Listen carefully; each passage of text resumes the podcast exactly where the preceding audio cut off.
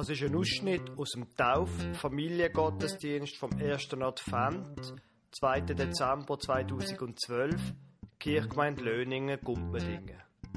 Sie hören eine Geschichte von Jesus, erzählt von der Katechetin Sonja Tanner, und dann die Predigt zum Perikopentext vom Pfarrer Lukas Huber. Ich werde heute euch eine kurze Geschichte erzählen, habe ich schon gesagt. Und zwar steht die Geschichte im Matthäus-Evangelium. Wie es so ist, die Schriftgelehrten, dass sie dann zumal die die so gut rausgekommen sind aus der Bibel, aus der Tora. Dann. Die haben so vieles gewusst. Und die haben vielmals einfach ein bisschen Ärger gehabt mit dem Jesus. Sie haben sich über ihn geärgert, auch jetzt wieder. Wie kann der nur? Der will immer alles besser wissen. Wir, wir haben schlussendlich die Schriften studiert. Also sollten wir es können. Und darum, sie haben immer probiert, so ein bisschen Fragen zu stellen, um den Jesus ein bisschen herauszufordern und haben dann gehofft, er wisse mal die Antwort nicht. Aber der Jesus, der hat vielmals auch nicht einfach so eine direkte Antwort gegeben. Er hat ganz Haufen Geschichten erzählt. Und als sie da wieder miteinander im Diskutieren waren, wo sie ihm eine Frage gestellt hat, hat er nicht einfach so eine Antwort gegeben, sondern gesagt, ich werde euch eine Geschichte erzählen. Dann hat er angefangen. Es war einmal ein Mann, der hatte zwei Söhne, einen grossen Garten mit Haufen Bäumen drinnen. Und als er so durch den Garten ist, hat er sich mega gefreut. Weil die Bäume, die haben so Haufen Äpfel gehabt. Und bei den einen, das ist ihr gesprochen. Und so saftig haben die ausgesehen, schön reif. Wow, die muss ich jetzt ablesen. Und unbedingt auf den Merit bringen. Und dann haben wir wieder Geld zum Leben. Dann können wir Kleider kaufen, das Essen kaufen. Aber als er so da gestanden ist, hat er gedacht, ja, also, ist eigentlich schon ein bisschen mega viel. Es ist ja schön, wenn da die Bäume so Haufen Äpfel haben, aber das ist auch ein Haufen Arbeit bin ich froh, habe ich zwei Buben. Von denen hilft mir sicher einer, dann geht es doppelt so schnell. Er ist also zu seinem ersten Sohn gegangen und hat gesagt, du los, könntest du mir nicht schnell helfen, die Äpfel abnehmen? Weißt, es ging so viel ringer und viel schneller, damit ich die auf den Markt bringen und verkaufen könnte. Oh, aber weißt du, nein, das kann ich jetzt nicht. Nein, absolut nicht. Aber jetzt kommst du genau im dümmsten Augenblick. Warum jetzt einfach gerade heute? Nein, heute habe ich absolut keine Zeit. Weil jetzt muss ich etwas machen. Nein, da kann ich nicht einfach davon laufen. Könnt ihr euch vorstellen, der Vater war schon ein enttäuscht. Ja, nun hat er gedacht, Gott sei Dank habe ich ja noch einen zweiten Sohn. Er ist ganz enttäuscht weg. Aber der erste Sohn, irgendwie war es ihm doch nicht so wohl. Gewesen. Weil irgendwann hat er schon ein bisschen schlechte Gewissen gelogen und hat gedacht, nein, ist ja eigentlich schon nicht richtig, dass ich dem Vater jetzt Nein sage, wo er so auf mich angewiesen ist. Ich meine, klar wäre das dringend, aber ist es wirklich so dringend, dass ich das nicht auch ein anderes Mal könnte machen Also er hat sich anders besungen, hat die Sachen auf die Seite gelegt, die Schuhe angelegt und ist einen Chor bereichen und im Garten gehen, von Äpfel ablesen.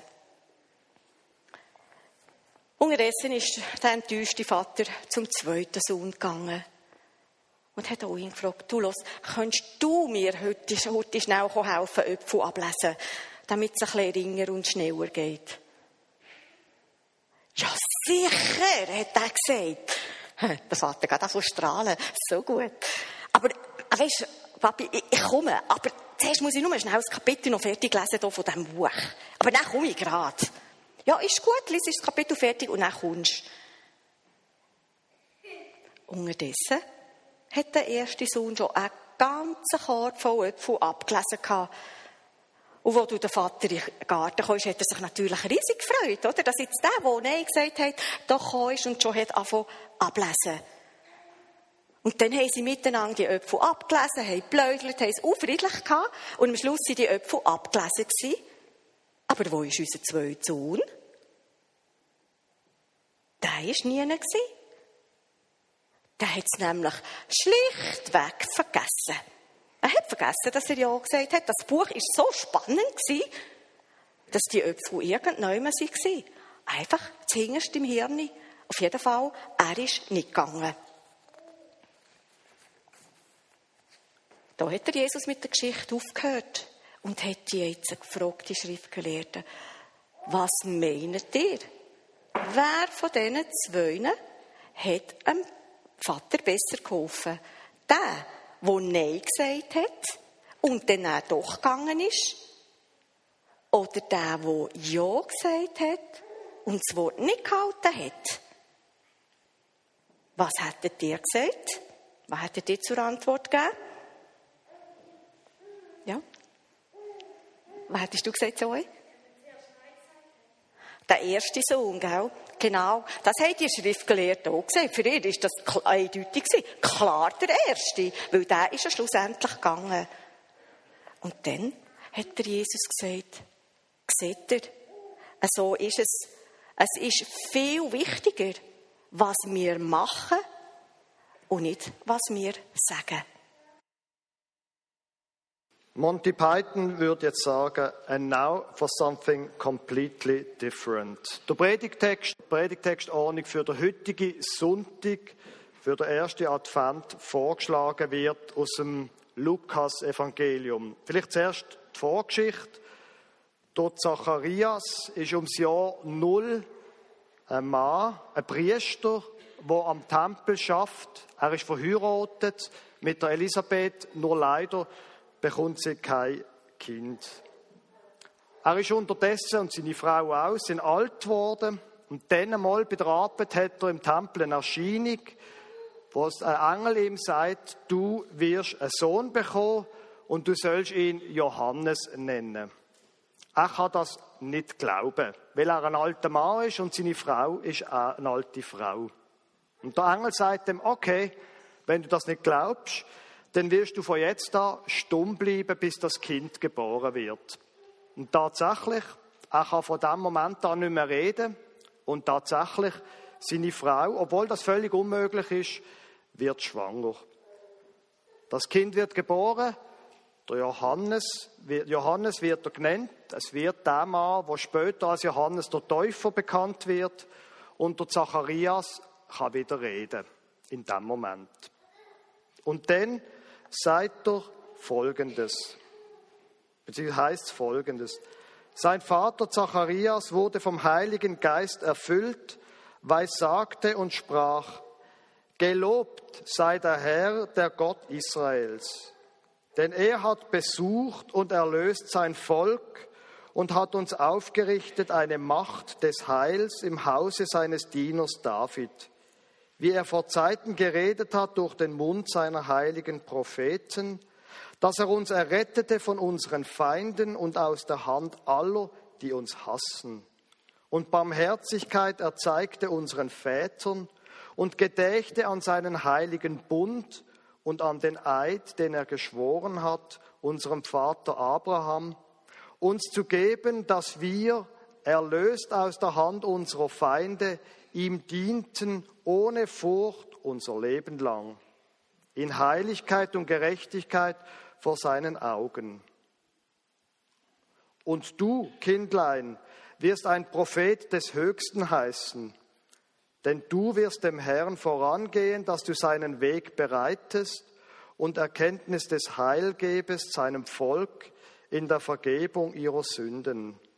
Durch die herzliche Barmherzigkeit unseres Gottes durch die uns besuchen wird das aufgehende Licht aus der Höhe, damit es erscheine denen, die sitzen in Finsternis und Schatten des Todes, und richte unsere Füße auf den Weg des Friedens.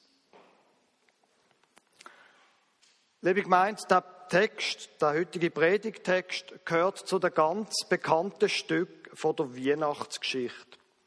In Klöster wird er jeden Tag, jeden Morgen gelesen. Aber wegen dem ist der Text nicht einfacher zu verstehen, zugeben. Damit wir verstehen, was da gesagt wird, muss man vielleicht wissen, das Land Israel ist seit ungefähr 60 Jahren besetzt von den Römern. Und die Römer sind eine brutale Herrschaftsmacht gewesen.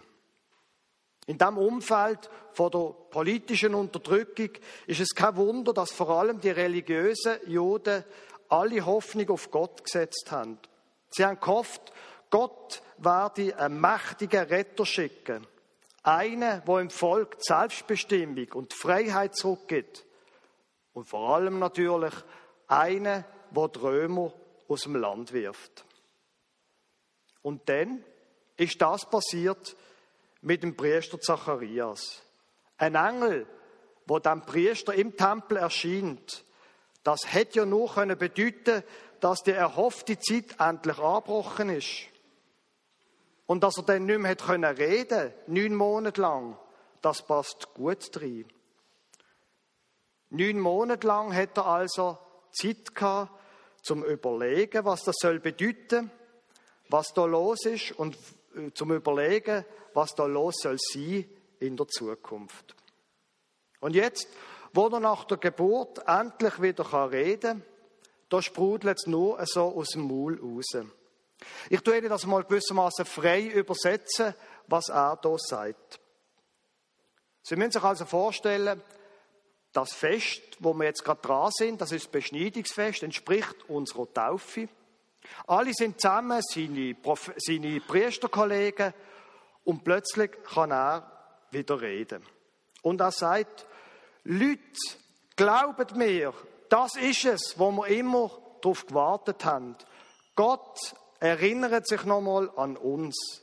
So viele Jahre haben wir von seinem Erbarmen geredet, haben das Erbarmen beschworen und heimlich haben wir daran zweifelt, dass es gelingt. Heimlich haben wir daran zweifelt, dass sich Gott überhaupt noch an uns erinnert, an uns hier am Ende der Welt. Eine lange Zeit haben wir darauf warten. Eine lange, lange Zeit sind wir unterdrückt worden. Am Schluss haben wir nicht einmal mehr gewagt, schon nur daran zu denken, dass es auch anders sein könnte. Aber jetzt, jetzt, wo das passiert ist, wo ich die Augen in die Augen von meinem Sohn gesehen habe, jetzt kommen all die Erinnerungen auf. Wir sind einmal frei gewesen, wir haben einmal die können sein, wo wir wollen. Wir haben einmal ungestört können an unseren Gott glauben und ihm dienen. Und jetzt wird das wieder möglich sein. Wir werden unseren Kindern eine heile Welt können bieten. Eine Welt, wo sie gern drinnen leben, weil Hass und Unruhe abgelöst worden sind durch Liebe und Vertrauen. Jetzt wird alles wieder gut. Und wenn Sie jetzt den Eindruck haben, dass ich ein bisschen sehr euphorisch war, dann haben Sie absolut recht. Der Zacharias, das sagt da Sachen, wo man gar nicht recht kann glauben. Im Vers 75 heißt es, dass wir erlöst aus der Hand unserer Feinde im Dien, ihm dienen ohne Furcht unser Leben lang.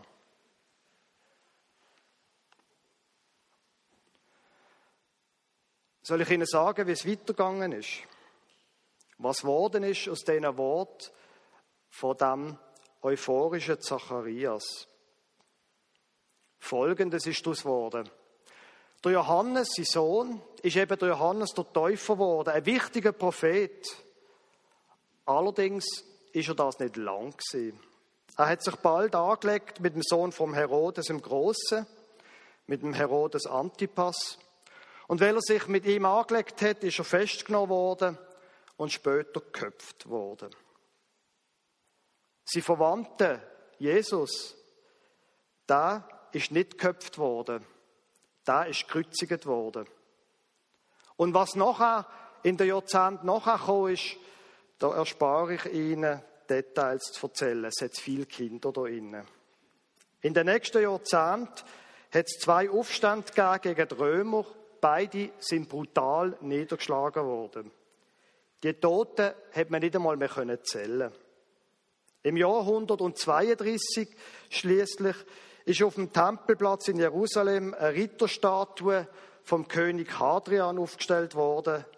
Und von dort an hat man dort, auf dem und im Tempel, den Götter Jupiter, Juno und Minerva dient.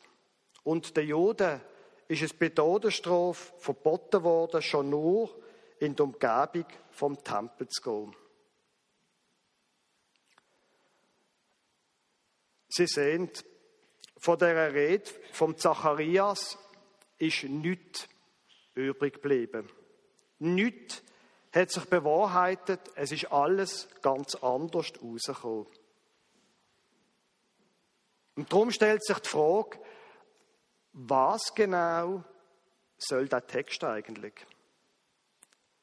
Ist es einfach nur die Rede von einem Mann, von einem Vater, der in die Fantasie durchgeht? Hat ihn sein Vaterstolz Sachen sagen, wo einfach wirr ist? Und hat der Autor vom Lukas-Evangelium, der Lukas, hat wollen, den alten Mann Zacharias als Schwärmer vorführen, als ein Fantast, der komisches Zeug erzählt. Ich glaube, nein. Dass der Text überliefert worden ist, hat sie Sinn. Der Text, das soll nämlich Mut machen. Drum steht er in der Bibel. Er soll die große Hoffnung auf eine gute Zukunft am Leben erhalten. Gerade so Text, wo so weit weg sind von dem, was wir als politisch und anders wie als möglich anschauen. Gerade so Text haben im Volk Israel immer wieder geholfen. Zur Zeit von Zacharias ist nämlich Israel nicht das erste Mal unterdrückt worden. Und darum sind über die Jahrhunderte immer wieder solche Verheißungen geschrieben worden. Letzten Sonntag, für die, die dann im Gottesdienst gesehen sind, haben wir es ja gehabt von einem Text aus dem Jesaja, wo es genau ums Gleiche gegangen ist. Liebe gemeint, die Texte stehen in der Bibel, weil sie so quer stehen zu, unserer, zu unserem Erleben und unserer Erfahrung. Ich glaube, der Text ist eine Einladung, gerade für uns moderne Menschen, gerade für die, die nicht mehr glauben, es wird je irgendwie besser. Für die Menschen, die den Eindruck haben, es gab keine Hoffnung mehr in ihrem Leben. Der Text ist für so Leute geschrieben worden. Der Text will sagen, es gibt eine Hoffnung. Auch wenn alles zu Ringelum ganz verzweifelt ausschaut. Bleib dran, wart weiter, gib Hoffnung nicht auf. Die Rede vom Zacharias will sagen, es ist in Ordnung, dass noch nicht alles in Ordnung ist. Es ist in Ordnung, dass wir immer noch Sehnsucht haben nach einer besseren Welt und dass wir so wenig können dazu beitragen können. Wir können, wir sollen leben, auch wenn so vieles im Argen liegt.